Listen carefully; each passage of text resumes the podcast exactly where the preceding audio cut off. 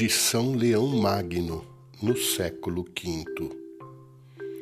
Não devemos pensar que os méritos e virtudes de Pedro e Paulo, acima de toda expressão, sejam diferentes de algum modo ou tenham algo de particular, pois a eleição divina os tornou pares, o trabalho assemelhou-os e o fim da vida os igualou.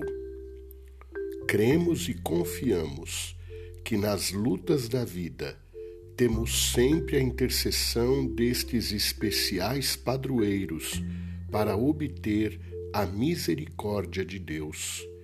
E por mais abatidos que estejamos pelos próprios pecados, somos reerguidos pelos méritos dos santos apóstolos.